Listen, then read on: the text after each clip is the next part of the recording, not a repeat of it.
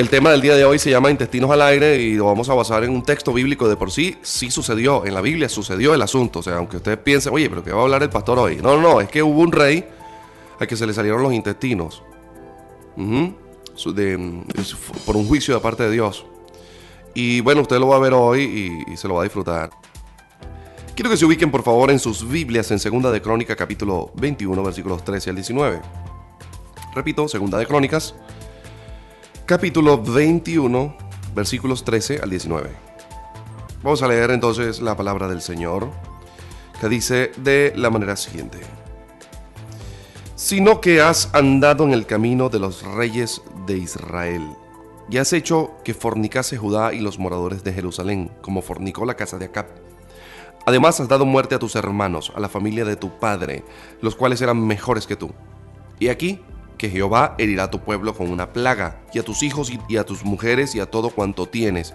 Y a ti te herirá con muchas enfermedades, con enfermedad de tus intestinos, hasta que se te salgan a causa de tu persistente enfermedad. Ajá. Vamos al versículo 18. Después de todo esto, Jehová lo hirió con una enfermedad incurable de los intestinos. Y aconteció que al pasar muchos días, al fin y al cabo de dos años, los intestinos se le salieron por la enfermedad, muriendo así de enfermedad muy penosa. Y no encendieron fuego en su honor, como lo habían hecho con sus padres. Para ponerlos en contexto,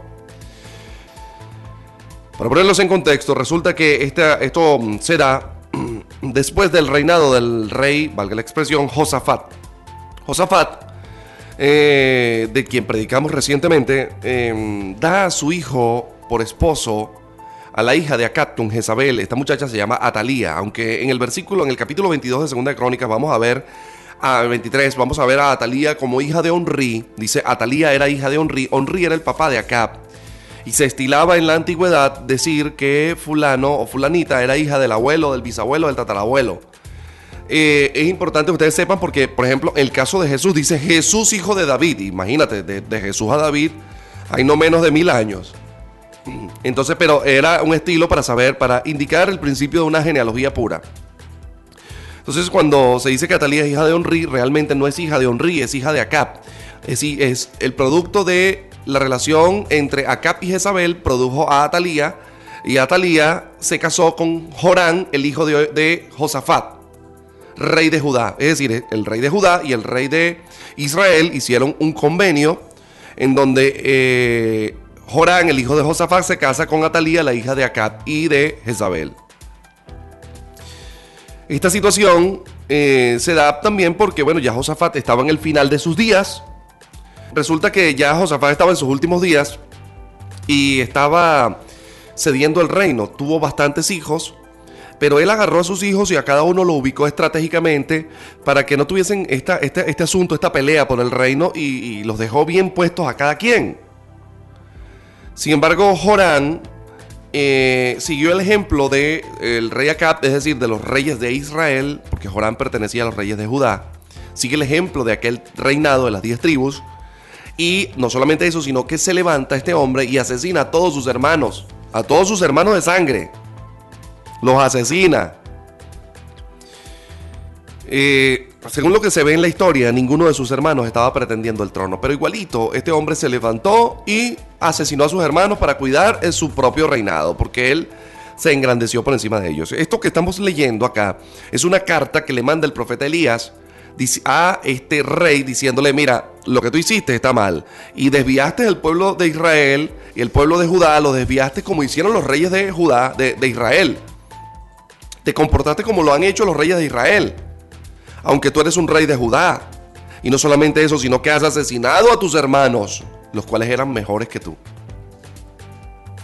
Y aquí vemos cómo este hombre bueno, prácticamente se autoenjuicia. Entonces allí donde Dios le manda esa carta con el profeta y le dice, y sabes qué, te vas a enfermar.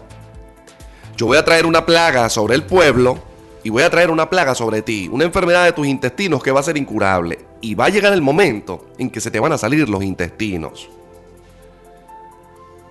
Ahí ya los puse en el contexto de lo que quiero hablarles el día de hoy. Lo primero que quiero comenzar destacando es que este rey comienza a hacer lo malo. Lo podemos ver en el mismo capítulo que estamos leyendo, en el versículo 6. Dice claramente, y anduvo en el camino de los reyes de Israel como hizo la casa de Acab, porque tenía por mujer a la hija de Acab. Escuche lo que le voy a explicar. Jorán se casó con Atalía, la hija de Acab y de Jezabel. Jezabel ya había perseguido gente, había asesinado gente. Ya Jezabel para ese momento estaba, bueno, muertica. Pero le quedó un retoño, la niña Atalía. Como no pudo sembrarse en Israel, ahora me voy a terminar extendiendo mi prole hacia Judá. Pero como sea, yo le voy a fregar la paciencia a alguien. Ahora, este muchacho Jorán está casado con esta muchacha Atalía. ¿Qué vio Atalía de su mamá? Bueno, una mujer que asesina cualquier amenaza que se le acerque al trono, que asesina la profecía, que asesina la paternidad en ese, en ese país, Ahora, ¿qué pudo haber aconsejado a Talía a su mujer, a su, a su esposo?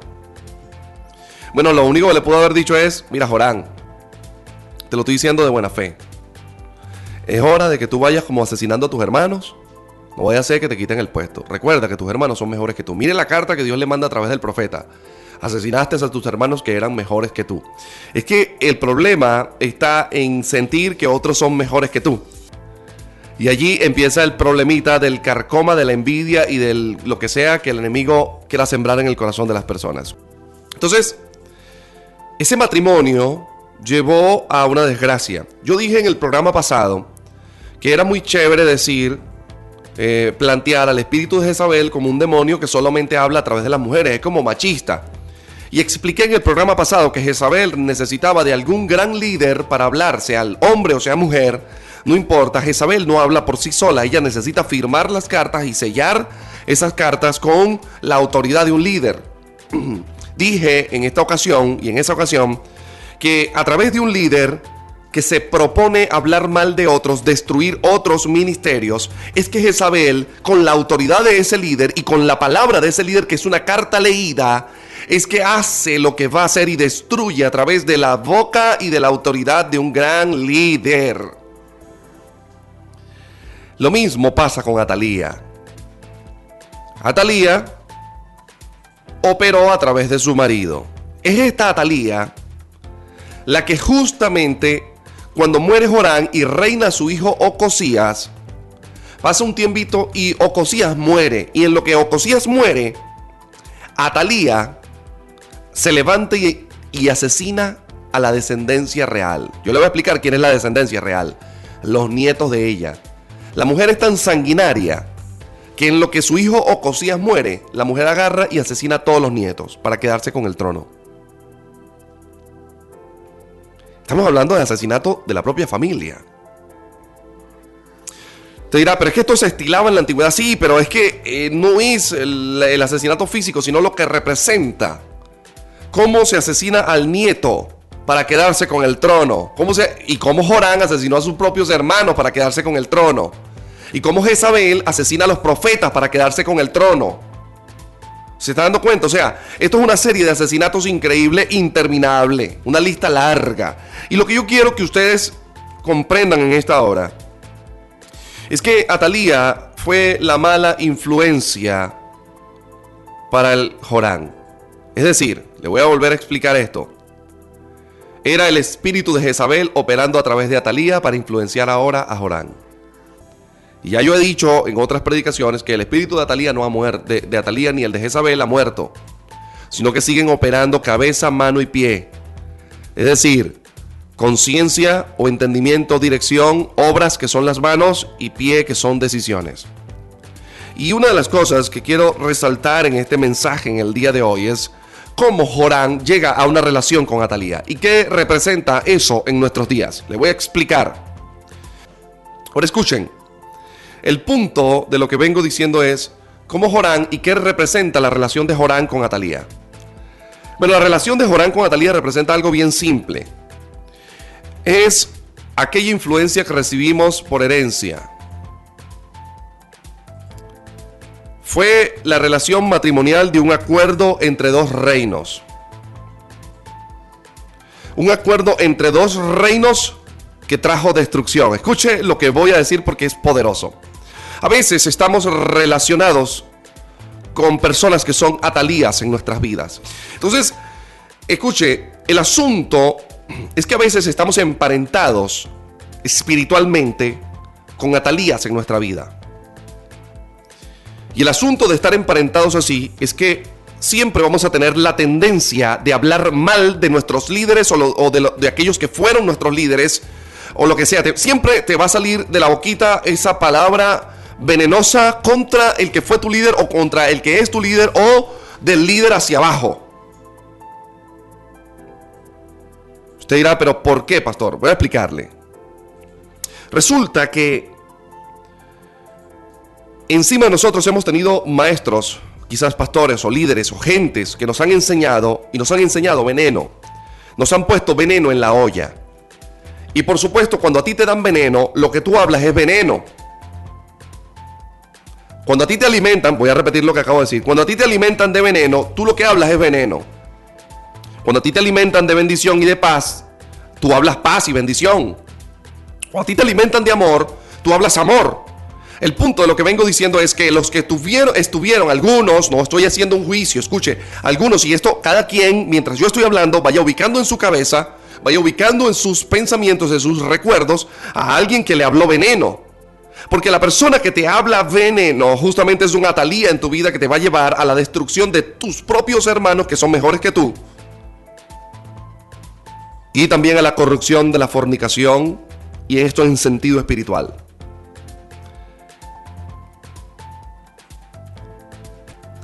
Tuvimos líderes que nos enseñaron y nos empezaron a, a voy a utilizar la palabra correcta, nos sugestionaron. Estamos hablando de sugestión. Voy a explicar la sugestión eclesiástica en la iglesia. Yo sé que hay gente que, que no le gusta que yo diga esto, pero eh, alguien tiene que pararse y decirlo, denunciarlo. Hay una sugestión dentro de las iglesias cristianas y es esta. Tengan cuidado con las demás iglesias que visitan porque eh, no todas son correctas. Lo que es correcto es lo que se habla dentro de estas paredes. Cuando una iglesia empieza a decirte a ti que lo que se habla dentro de esas paredes es lo correcto, eso tiene comportamiento de secta. Voy a explicar. Las sectas tratan de, a través de la sugestión, meter a las personas a todas dentro de un bollito, dentro de un grupito, dentro de cuatro paredes, y les empiezan a decir, tengan cuidado con el exterior, tengan cuidado con las otras iglesias, ten cuidado con Enlace, ten cuidado con Cas Luna, ten cuidado con Maldonado, ten cuidado con, con Alducin, ten cuidado con MacArthur, ten cuidado porque sí, o sea, todos los demás en el mundo están equivocados, los únicos que tienen la razón son ellos. Y eso es un comportamiento de secta, y donde hay secta no está Dios. Hay un espíritu de error que siempre se mete en esas iglesias. Porque empiezas, no, no, no estás enseñando una doctrina para que la gente aprenda lo que tiene que aprender, sino que estás enseñando una doctrina que es a través del miedo. Ten cuidado, cuidado, y no te compartas. No, no, no, no, no, no, no vayas a ese concierto. ¿Quién va a estar ahí funky? No, no, no, eso es reggaetón. es el miedo. Entonces yo empiezo a vender un miedo que sugestiona a la gente. Si te vas de esta iglesia, te va a caer una maldición encima. Y gente que me está escuchando. Ah, yo sé que hay gente que me está escuchando que ahorita de una vez dice, caráchale, negro. A mí me dijeron eso. A mí me dijeron que si yo no venía más para esta iglesia me, iba a caer una maldición. Ah. El espíritu de Atalía va a influenciar a los líderes para enseñar a los que están debajo de ellos a ser venenosos. Usted va a saber cuando alguien está influenciado por el espíritu de Atalía que es el mismo espíritu de Jezabel, porque va a usar ese líder y les va a decir, ese líder en presencia suya va a hablar mal de otros, va a hablar mal de otros. Y generalmente gente que está en eminencia. Alducin es tal cosa, fulano es tal cosa, fulano es tal cosa, fulanito es tal cosa. Escuche, y esto está mal. Yo no puedo pararme aquí a hablar mal de los ministros de Dios. No puedo. No puedo utilizar este medio para destruir. Pero sí hay que denunciar que hay gente que está picado y que está emparentado con el espíritu de Atalía. Fueron maestros de nuestra escuela dominical que nos dijeron, y, en plenas clases, ustedes los escucharon hablando mal, de Marcos Witt, hablando mal de Jesús Adrián Romero. Y mire, yo recuerdo hasta una campaña que se hizo, que videos y todo, de que eh, Marcos Witt era del diablo, que Adrián Romero era yo no sé qué cosa, que Marco Barriento era nóptico, que el otro, mire, una broma increíble, videos, láminas, imprimieron cosas increíbles. Les voy a decir algo, esos maestros que ustedes estuvieron por encima de ustedes que les enseñaron esa basura de doctrina, están emparentados con el espíritu de Atalía que es asesina de sus propios hermanos y nietos. Yo no he empezado el mensaje, señores, esta es la introducción.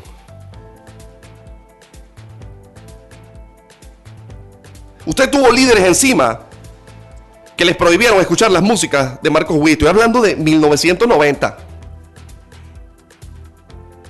Sí, increíble, señores. Les estoy hablando y usted y todavía hay un grupo de personas que se reúne para destruir. No, no, no, porque worship, adoration, esos son del diablo.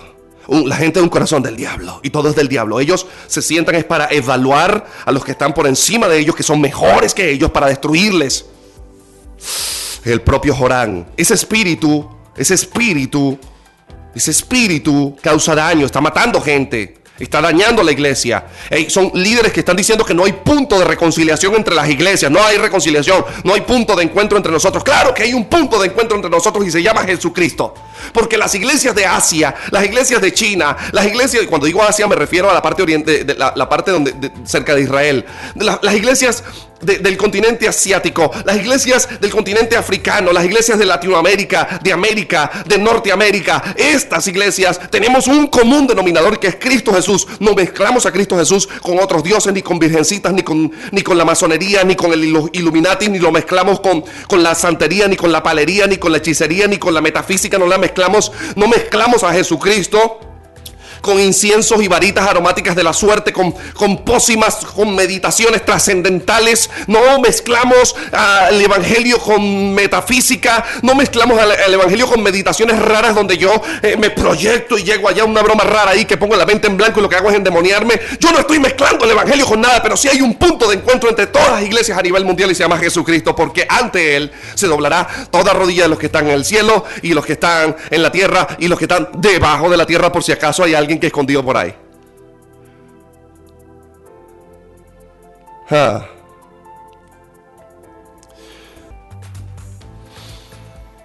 El espíritu de Atalía va a manipular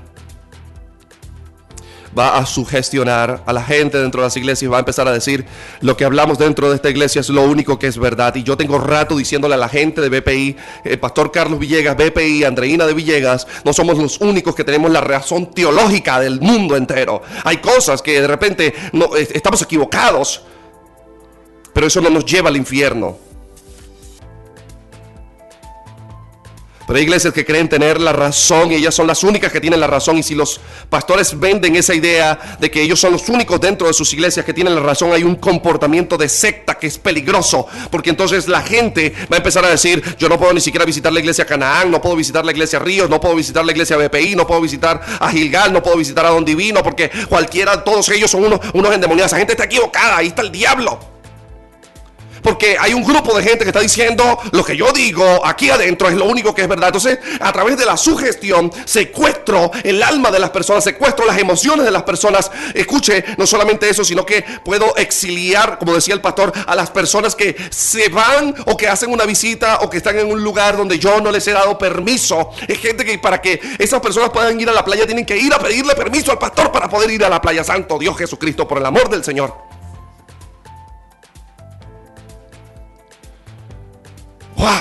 ¡Qué gobierno centralizado, por el amor de Dios! Dos cosas hizo, hizo Jorán. Desvió al pueblo de la verdadera adoración y segundo, asesinó a sus hermanos. Los hermanos eran familia de su propio papá y eran mejores que él. Quien comete el pecado es Jorán.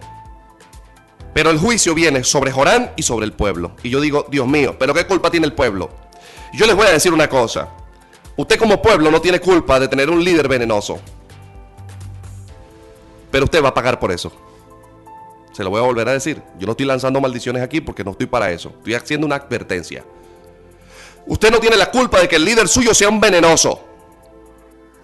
Pero usted va a pagar por eso si se queda ahí. Mira lo que le dice el Señor. Ahora yo voy a traer una plaga sobre ti y sobre el pueblo tuyo. A ti te voy a enfermar de los intestinos y a ellos le voy a traer plaga.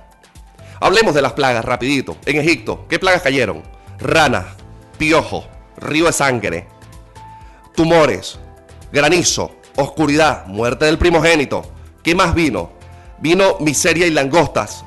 Ah, se murieron los animales, la peste de los animales. ¿Qué, en resumen, qué podemos decir que es una plaga? Es todo aquello que viene para poner tu vida en miseria.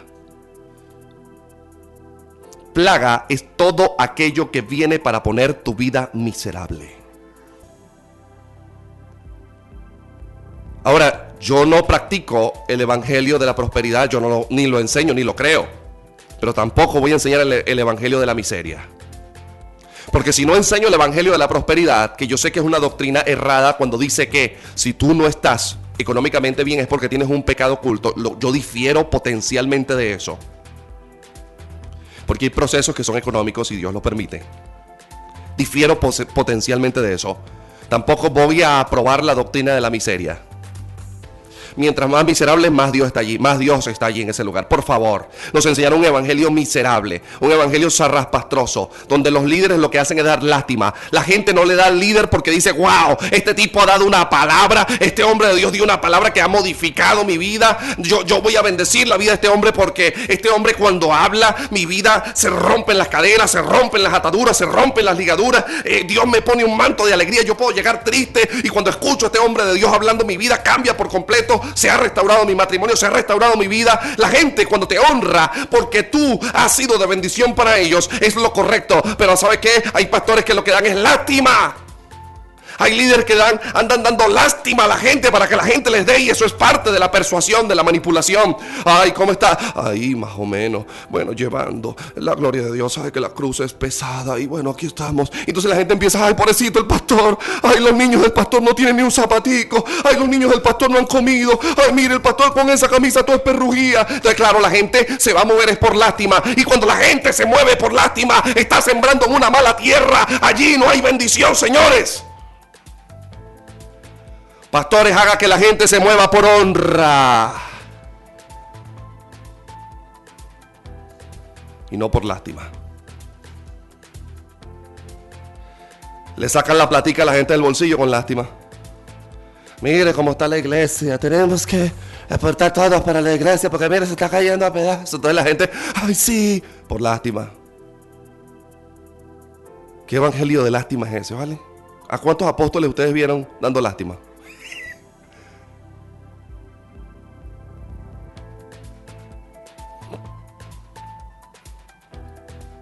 Estoy increíble yo. Entonces, ¿qué pasa? Que el Evangelio, en muchas iglesias hay una plaga. ¿Cuál es la plaga? La miseria. Todo es una miseria. Todo está remendado. Todo está feo. Sí, ya va, pero es que, ya va, ya va, ya va. No me digan que es la situación de Venezuela. Porque cuando Venezuela estaba fina, fina y bonita y bella, eso igualito andaba así. Y les voy a decir algo, sea lo que sea, porque va a venir un tiempo de bendición para Venezuela. Y cuando ese tiempo de bendición venga, las iglesias que tienen ese espíritu van a seguir así. Porque eso, amigos míos, amados hermanos, no está en el que se congrega, está en el que lideriza. Ah, me gano enemigos porque digo estas verdades, ¿verdad? Mm. No importa. Dios me va a levantar. Dios honra al que le honra. Ahora, ¿qué evangelio es este miserable? Cuando la Biblia dice que los que son del Señor no tienen falta de ningún bien. Que el pueblo de Israel en medio del desierto les llovía pan. Y una que otra vez le venían unas codornices. Aún en el desierto Dios sigue proveyendo. A mí no me van a venir a mí a predicar un evangelio miserable. Porque Abraham no fue un miserable, porque Jacob no fue un miserable, porque José no fue un miserable, porque ninguno de los apóstoles fue un miserable. Entonces, ¿qué miseria es esta? ¿Qué espíritu miserable? Claro, es una plaga. Señores, lo estoy diciendo hoy públicamente. Ese asunto que tenemos es una plaga. Y es una plaga que usted está pagando por eso. Porque hay veneno en la olla. Porque hay gente a su alrededor que está picado con el espíritu de Atalía. Señores, entonces ya hablé de el castigo al pueblo. El pueblo no tenía nada que ver con lo que hizo Jorán por el consejo de su mujer Atalía, pero sin embargo, el pueblo pagó con una plaga. Ahora vamos a hablar del juicio que va a venir sobre este líder.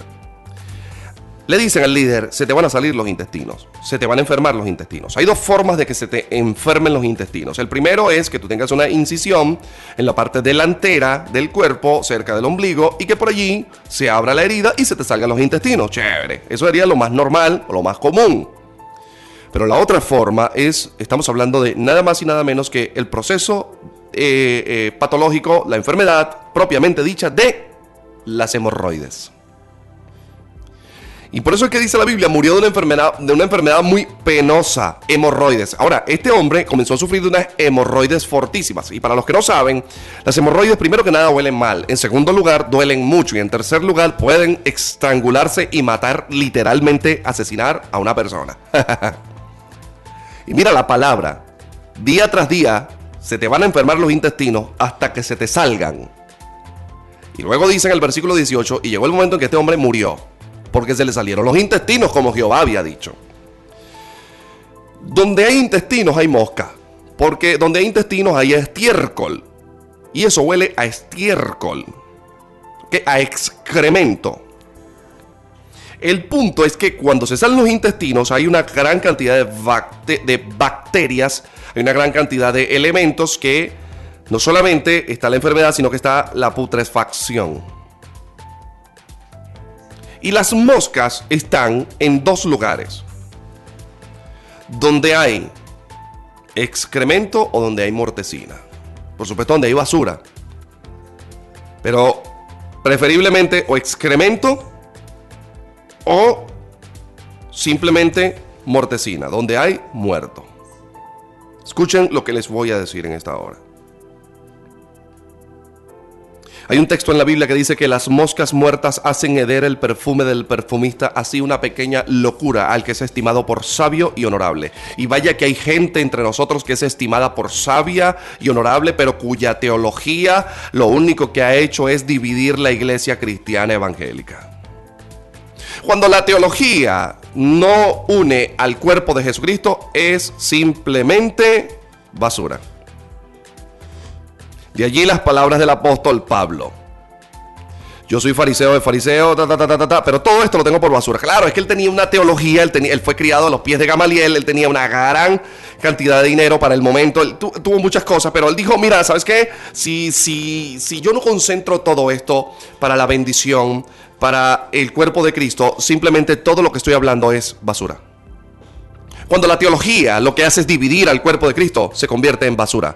Ahora, cuando la teología, los hombres sabios de Dios la usan para bendecir y edificar el cuerpo de Jesucristo, es donde esta teología cobra vida, en donde ella cobra fuerza, en donde cobra poder. Y yo tengo estudiando teología y tengo testigos de ello, porque mi maestro de escuela dominical, para los que no saben, fue el pastor Domingo Arturo Cyrus Casela cuando yo estaba joven cuando yo era un muchacho de 16 y 17 años y luego tuve otros maestros. Es decir, yo estoy viendo teología, mi tío Oscar Guevara dio teología por años. Yo estoy viendo teología desde muchachito. Desde los 13 años ya yo estoy, me están dando teología a mí. Tengo toda mi vida estudiando teología y una cosa entendí, que cuando todo ese conocimiento no lo pones al servicio del cuerpo de Jesucristo, lo único que tienes es basura y quiero decir que cuando Pablo utiliza ese término en el griego, que él dice todo lo tengo por basura, no dice basura ahí, ahí dice estiércol. Wow. En el griego dice estiércol. Y les voy a decir algo, las moscas muertas están donde está el estiércol.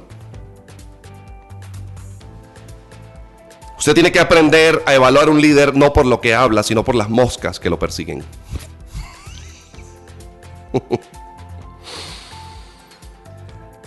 Ay, papá. No vea al líder por la. Por, ay, qué bonita camisa, qué chévere. Véalo por las mosquitas que tiene. Porque es probable que tenga las hemorroides al aire y usted no se haya dado cuenta. Claro, es que tiene el pantalón puesto, el pantalón es de marca, el pantalón es bonito, el pantalón es chévere, pero tiene las hemorroides ahí. Tú no las puedes ver, pero las moscas sí las pueden oler. Y las moscas están hablando, señores. Voy a volver a decir esto en caliente. Las moscas están hablando de muchos líderes ahorita mismito. Le dan vueltas a los líderes y dicen, esto huele a intestino. Aquí hay intestinos al aire. Mm. Esto me huele a comida. Aquí puedo poner mis larvas. Ah. Comió bastante grasa. Aquí huele excremento. Ahí están las moscas. Yo le voy a explicar lo que es un líder que tiene moscas. Cuando usted escuche a un pastor hablando públicamente mal de otro pastor, de otro ministerio y generalmente cuando son superiores a ellos. Tiene mosca, escuche, tiene mosca. Cuando usted vea a un pastor manipulando a la gente, tiene mosca. Cuando usted vea a un pastor pisoteando a otros líderes, dañándole el ministerio a otros líderes, tiene mosca. Cuando usted vea a un hombre de Dios hablando mal de la gente de enlace, hablando mal de Alducin, hablando mal de MacArthur, hablando mal del otro, hablando mal de, de Casluna, hablando mal de Carlos Villegas, hablando mal de Zairo, hablando mal de Rauseo, hablando mal de, de Alberto Rivas Cielos Abiertos, hablando mal de Rocomuno, estoy hablando de aquí de Aragua, de iglesias de Aragua, hablando mal del pastor de Gigal. Cuando usted ve, cuando usted escuche a un hombre hablando mal de otro, escuche, tiene mosca, la mosca está buscando intestino. Hay hemorroides en el aire porque está asesinando a su propio hermano y Dios ha enviado juicio. Aprenda porque es probable que yo no le vaya a durar toda la vida. Hay gente que está lleno de mosca. Lo que hace es hablar mal de los demás. Utiliza la teología para hablar mal de otros. Qué bendición. O sea, qué bendición de teología la tuya. Mira, vale, te felicito, don teólogo. Eres lo máximo. Te la estoy dedicando. Pero si tu teología solo divide el cuerpo del Señor. José Noguera, te felicito, papito. Te felicito, cómo has cambiado, cómo ha sido bendecida tu vida, Joseito. Estás escribiéndome en el Facebook, me dijiste, es un homicida. José, te me adelantaste, papá. Porque efectivamente es un homicida y Dios no trata con homicidas. Por eso usted va a ver iglesias donde no pasa nada. Y si lo que pasa pasa por un espíritu de error. Porque Dios no trata con homicidas. Ahí viene el tema de la moto.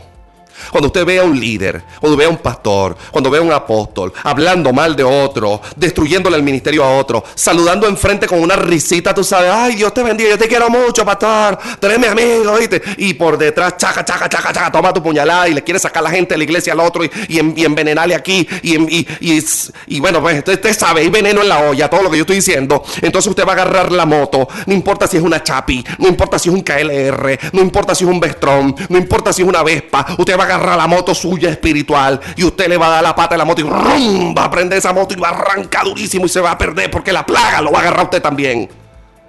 Por eso el apóstol dijo, no admitas acusación contra un anciano. Arrancó. ¿Cómo va a salir? Mira cómo va a salir usted. Dele. Te va a salir. Cuando usted vea a un líder hablando mal de otro, usted va a prender la moto. ¡Fum! ¡Fum! arranque así, dele, así, al mango de la moto, dele, que no lo pare tráfico, no lo pare nada, como motorizado en Caracas por la, por la, por la, ¿cómo se llama esta? Por la Francisco Fajardo, como motorizado por la Francisco Fajardo, dele duro, pues el que abra la puerta se estrelló. Y piérdase de ahí porque ahí hay plaga, ahí hay miseria, ahí puede llegar un empresario a esa iglesia lleno de bendición y va a salir miserable.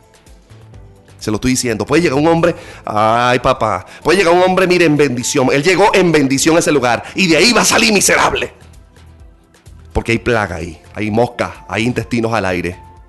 Este hombre, Jorán, asesinó a sus propios hermanos. Y la Biblia dice que quien aborrece a su hermano es un homicida. El mismo espíritu de Jorán está haciendo que hoy, por hoy, la gente, los líderes, la gente, los cristianos, estén asesinando a sus propios hermanos. ¿Usted no está entendiendo? Que cuando usted ve feo al hermanito que utiliza velo, a la hermanita que utiliza velo, cuando usted la ve fea, ay, ahí vienen, ahí vienen los grilludos estos, cuando usted los ve así. Ah, porque ah, la gente pensaba que yo le iba a decir al revés, ¿verdad? Cuando usted ve feo a la hermanita que utiliza velo y viene la grillúa esa, cuando usted le dice así a la hermanita que utiliza velo, Usted es un homicida. Y le voy a decir una cosa, prenda esa moto. Si escucha a alguien hablar, prenda esa moto y ¡brum! Y dele, y dele. ¡Fum! Dele, dele, dele. Arrancó.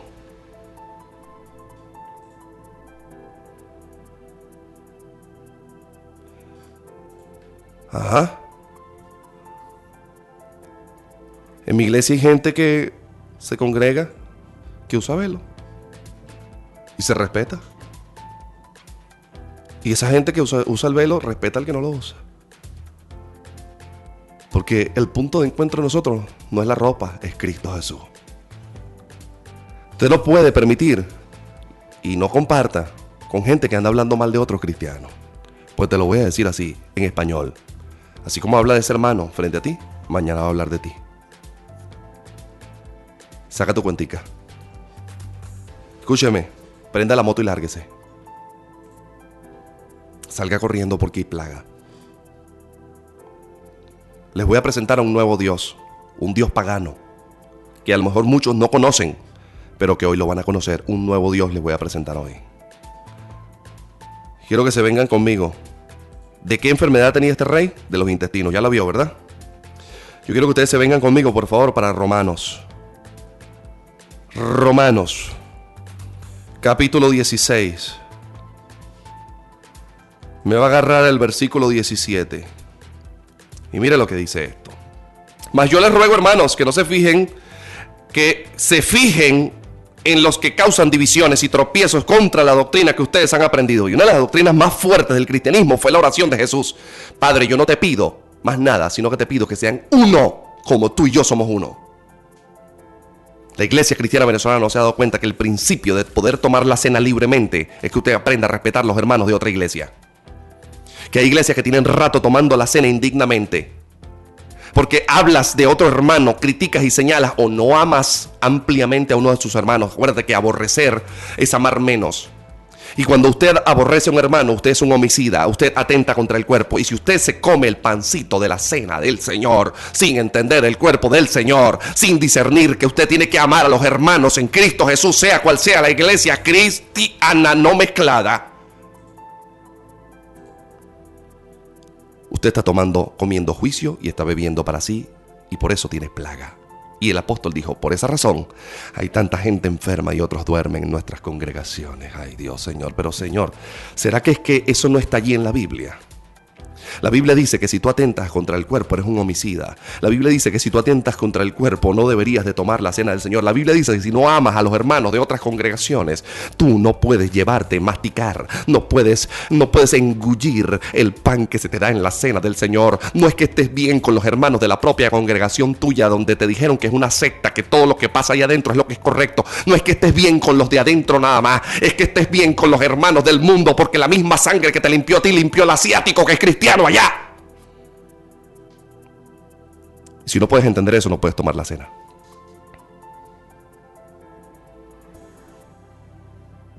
Hmm. Mira lo que dice entonces. Les ruego, hermanos, que se fijen en lo que causan divisiones y tropiezos con la doctrina que, contra la doctrina que ustedes han aprendido y que se aparten de ellos. Yo le dije, prenda la moto y arranque. A nosotros nos dijeron que teníamos que apartarnos de aquel que hablara distinto a nosotros de aquel que enseña una doctrina, y cuando digo doctrina, hay doctrina que es de salvación y hay doctrina que es de dogma. Y cuando hablamos de doctrina de salvación, mientras no se cambie la doctrina de salvación, somos hermanos. Pero hay doctrinas que son dogmáticas entonces, porque esa hermana usa velo, entonces yo no me relaciono con esa hermana. O porque esa hermana no usa velo, yo no me relaciono con esa hermana. Porque esta hermana pone pantalón, yo no me relaciono con esa hermana. Porque esta hermana usa falda, yo no me relaciono con esta hermana. Porque esta iglesia se llaman apóstoles, yo no me relaciono con sus hermanos. Porque esta iglesia son presbiterianos, yo no me relaciono con sus hermanos. Porque esa iglesia es bautista, ahí yo no me relaciono porque son unos hijos del diablo todos. No, porque es BPI y ahí sacan demonios. Y entonces, no, esos son unos hijos del diablo. Porque el pastor Carlos enseña a los empresarios también. No solamente está trabajando con los ministerios, sino que está ayudando a la gente para que ah, salgan con sus empresas adelante. Ahí está el diablo también. Entonces yo quiero que usted entienda una cosa tremenda de lo que estoy hablando el día de hoy.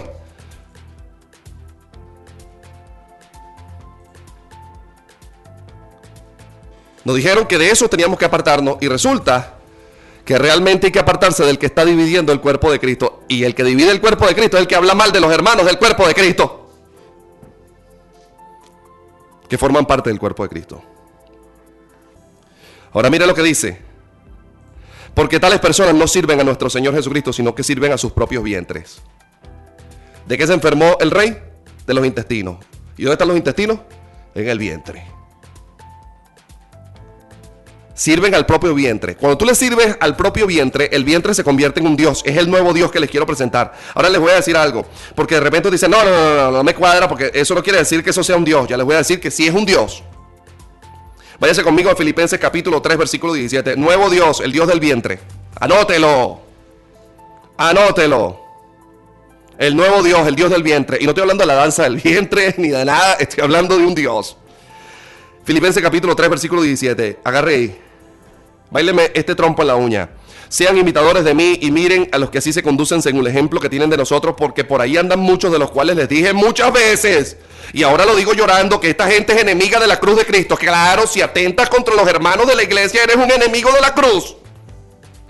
Es más, les voy a decir algo. El contexto de este texto que estoy leyendo Dice Pablo, está hablando de los que se circuncidan y los que mutilan el cuerpo del Señor. Y Pablo dice, la verdadera circuncisión somos nosotros. Era gente que estaban destruyendo el testimonio del apóstol Pablo por una religiosidad de la circuncisión. Pero es lo mismito, trayéndolo aquí, es lo mismo gente que está destruyendo el cuerpo del Señor porque yo simplemente no hablo el mismo lenguaje que hablan las iglesias del llano.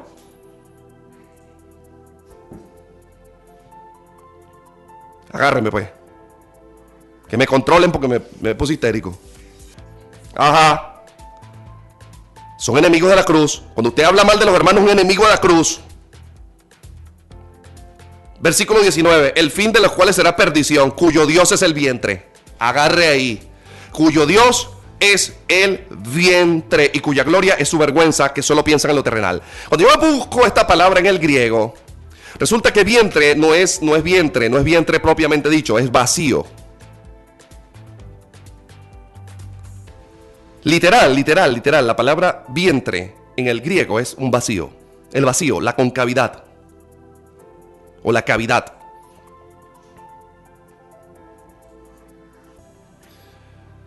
Les voy a decir algo, les voy a decir algo.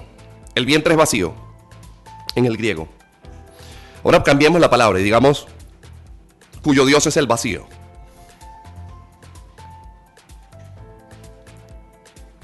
Me costó mucho entender esto, ¿yo?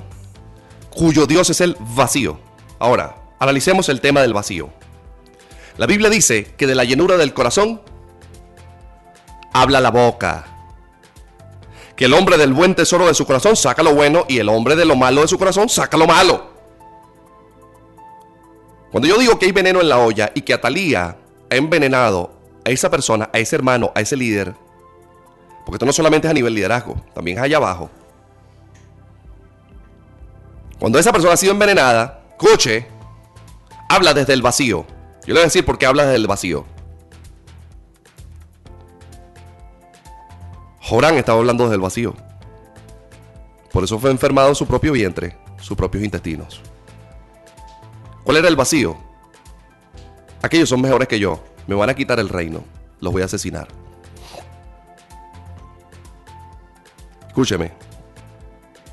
Usted no se da cuenta que ¿Cuántas veces usted ha visto a Leonel Messi hablando mal de un jugador? ¿Cuántas veces usted ha visto a Leonel Messi dándole una patada a un jugador para quitarle un balón? Y ojo, yo no soy del Barcelona, yo soy el Real Madrid. Pero ¿cuántas veces usted vio a Leonel Messi haciendo, agarrando a alguien por la camisa porque corre más rápido que él o, o para hacerle una jugada? ¿Cuántas veces usted vio a Cristiano Ronaldo metiéndole una falta a alguien porque él no puede correr más que esa persona o dándole una zancadilla a las personas o haciendo trampa para meter un gol. ¿Cuántas veces usted no se da cuenta que esos grandes jugadores no requieren de las faltas para ser grandes jugadores?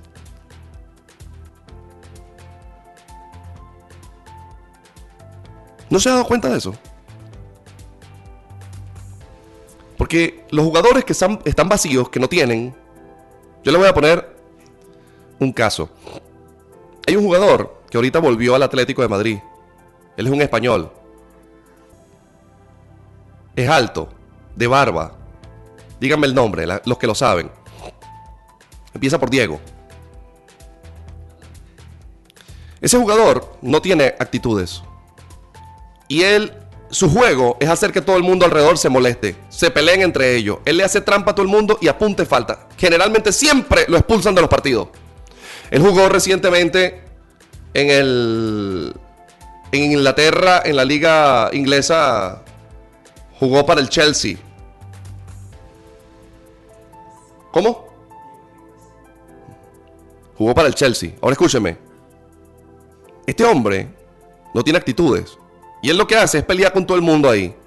Fastidiar a todo el mundo, jalar por la camisa a todo el mundo, hacerle trampa a todo el mundo y generalmente siempre, mira, ese hombre nunca se va lisito, siempre sale una tarjetita amarilla. Ahora yo lo que quiero es que usted vea que hay un vacío en él. Él sabe que él no tiene las actitudes y que para poder lograr hacer su juego, él tiene que fregarle la paciencia a todos los demás. Diego Costa. Diego Costa. Estoy, yo no soy comentarista deportivo, pero le voy a decir algo. No tiene actitudes. Le falta. Y apunte patá, falta. Y fregarle la paciencia a los demás. Él crece. Es que el espíritu de Atalía busca a un líder o a un hermano que no tiene ciertas actitudes y que desde el vacío, desde el Dios de su vacío, va a hablar contra los que están llenos. Contra aquellos que Dios usa, contra aquellos que Dios está honrando, contra aquellos que Dios está bendiciendo.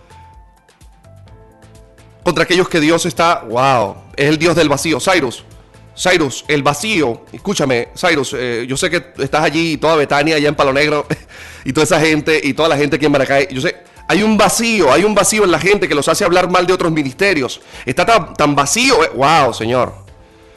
Tremenda palabra. Vamos, los llenos, capaces y con propósito no harán trampa ni cometerán faltas en contra de los consiervos. Habla Espíritu.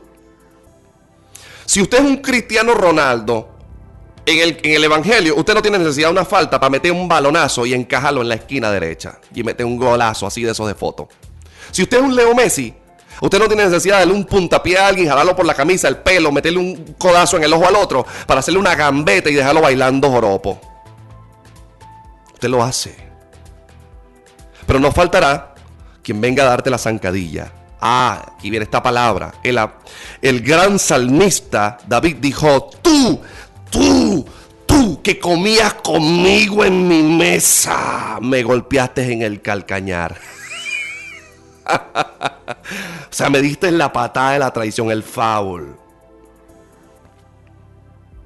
Yo quiero que la gente despierte. Mire lo que está diciendo el apóstol. Ellos sirven al propio Dios suyo, el Dios de su vientre, el Dios del vacío. Porque el vientre, cuando es figurado, aplicado a la mujer, es útero. Cuando es aplicado al hombre, es corazón. Pero en el literal, el vientre es el vacío. Y yo llamaré a este nuevo Dios que presento ahora en el estado Aragua para que la gente lo conozcan. Se llama el Dios del vacío. La gente que está vacía, solo busca hablar mal de los que están llenos porque el Dios del vacío no le está saciando algo que tiene por dentro y necesita hacerse de faltas, de hacerse de murmuraciones, hacerse de cualquier cosa y de destruir a los demás para poder crecer. Y a esto no le llamaremos crecimiento, a esto le llamaremos estatismo. Yo me quedo en el mismo lugar, pero cuando hablo mal de los demás, hago que los demás bajen de nivel y se pongan al mío. Llamaremos estatismo esto.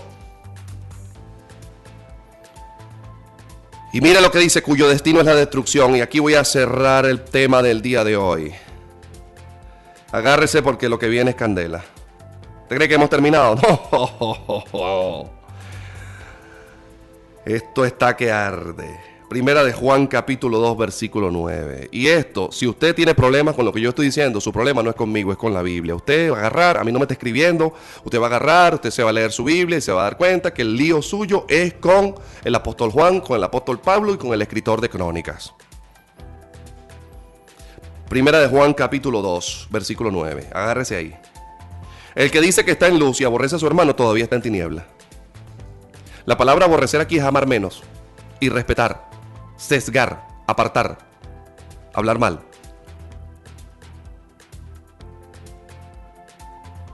A Esaú amé, a Jacob amé y a Esaú aborrecí. No es que Dios odiaba a Esaú, es que amó más a Jacob. Por eso es que la palabra, eso es un hebraísmo. La palabra aborrecer aquí no es odiar. Imagínense, esta palabra dice, el que dice que está en luz pero aborrece a su hermano está en tiniebla. Ni siquiera te está diciendo que llega a odio. Está llegando a yo no me, yo no me relaciono mucho con esa gente, pues son unos endemoniados. Cuando, cuando tú estás en esa condición y tú dices que estás en luz, Cristo es la luz de mi vida, yo soy cristiano, predico a Cristo, tú todavía estás en tiniebla. No, tú eres un falta de respeto, pastor, no faltará quien me escriba. Tú eres un falta de respeto, sí, pero tu problema no es conmigo, tu problema es con la Biblia. Si tú dices que tú estás en luz y que la luz de Cristo está sobre ti, que tú eres cristiano, que tú heredas el cielo, soy un hijo de Dios, pero te la pasas hablando mal de la gente, querido pastor, querido líder, así sea quien sea, así sea que tú tengas los pelos en la mano para decir esto o aquello, cuando andas criticando el propio cuerpo de Cristo, tú estás en tiniebla, papito. Y en tu iglesia no va a pasar nada. Antes bien vendrá plaga. Versículo 10.